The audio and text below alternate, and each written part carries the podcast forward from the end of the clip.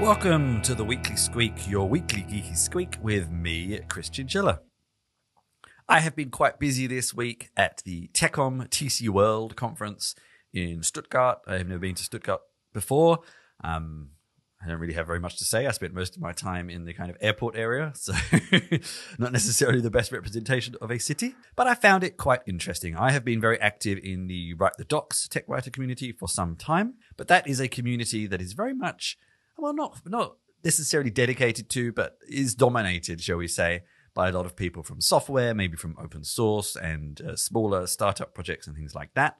And tekom is uh, a German association for technical writers that is very much heavier on the enterprise side.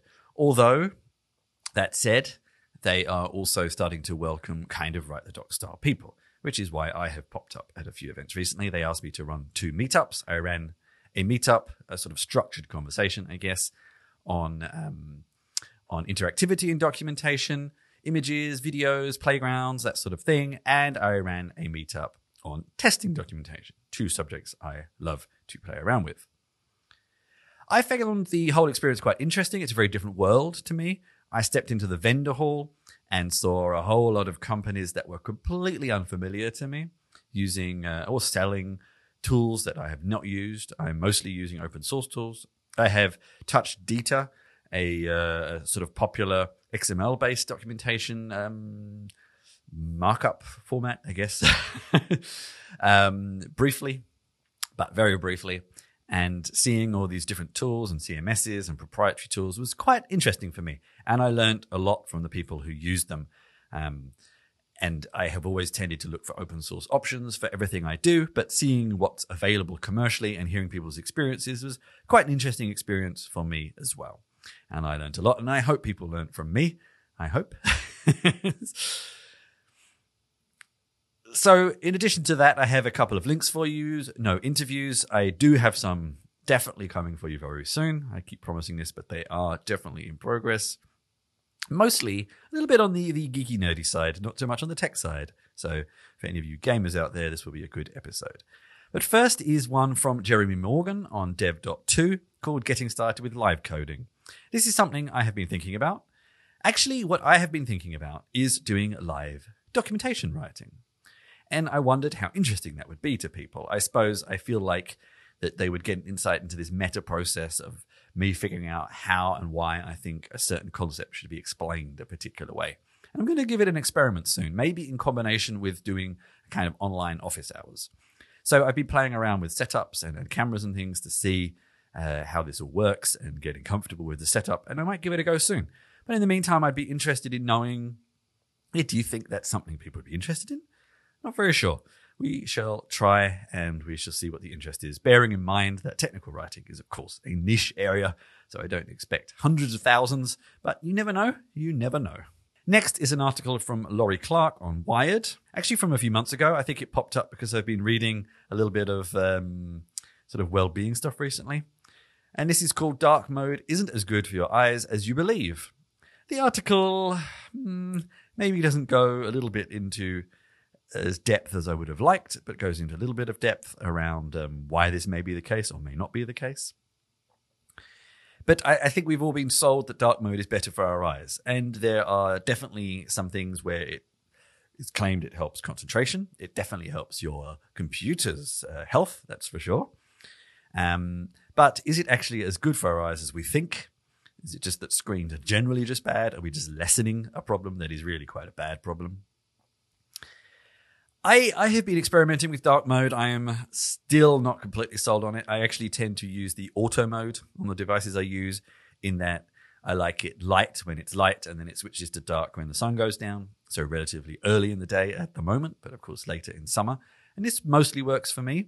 If I'm in low light environments, uh, so for example, I was on a train yesterday, I tend to switch into dark mode again.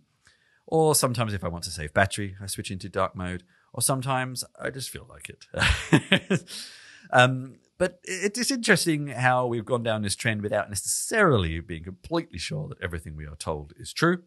Um, but of course, if you just prefer it, then that needs no evidence. You just prefer it. How have you found dark mode? I'd be interested to know. Does it work for you? Do you like it? Do you prefer it?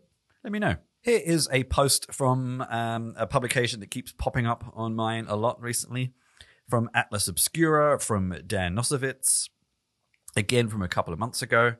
I don't know sometimes why the algorithms give you things. Well, maybe I do know, but anyway. This is called It's All Greek to You and Me. So, what is it to the Greeks? This is a uh, mostly English phrase, but apparently actually more common in other languages than you think about how when uh, English speakers often say they don't understand something, they say it's all Greek to me.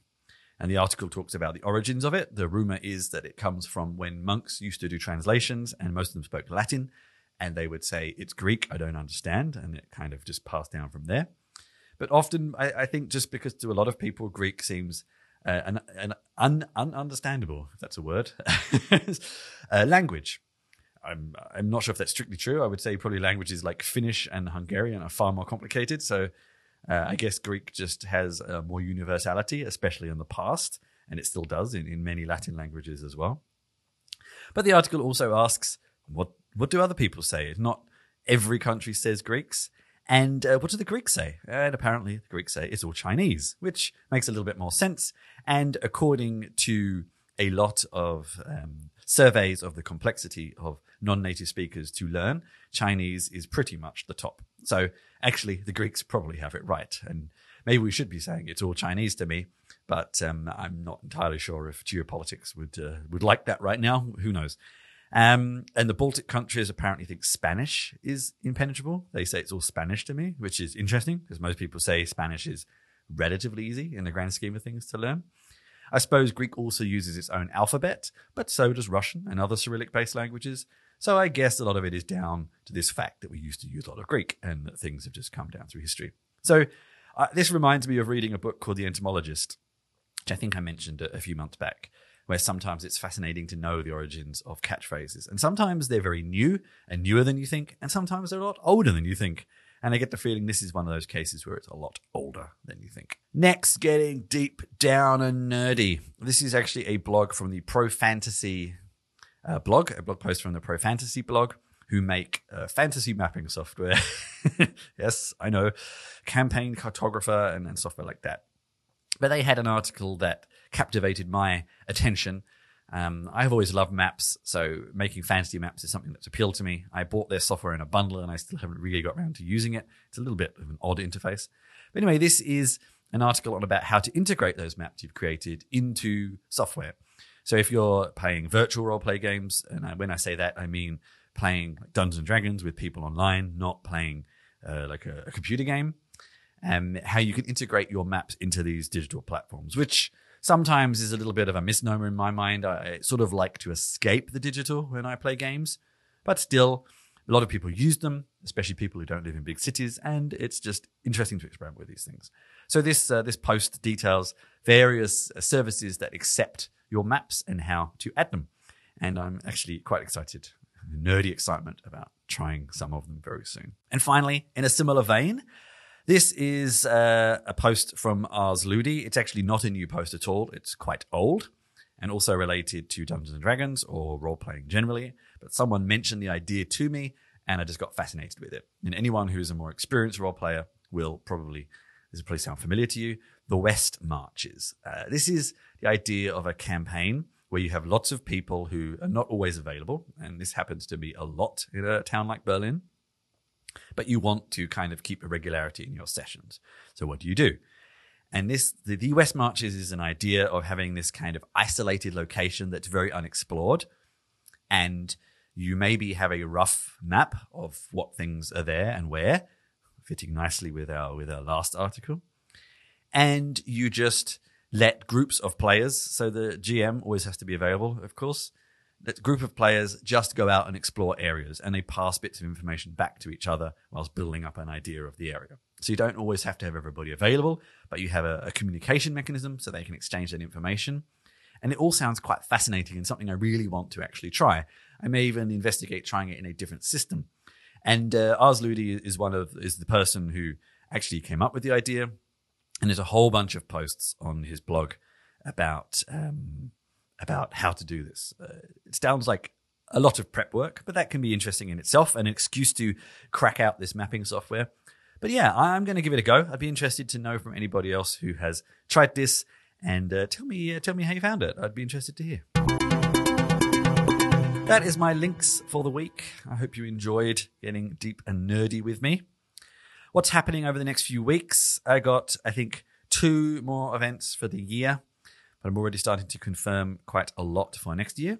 Actually, no, I have three events. One isn't on my website yet. I am going to be at the Data Natives, uh, sort of data science conference here in Berlin from the 25th to the 20, from the 25th to the 26th.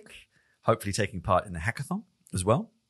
Then I will be back at 5G Techritory, learning about 5G, I guess, as the name would imply.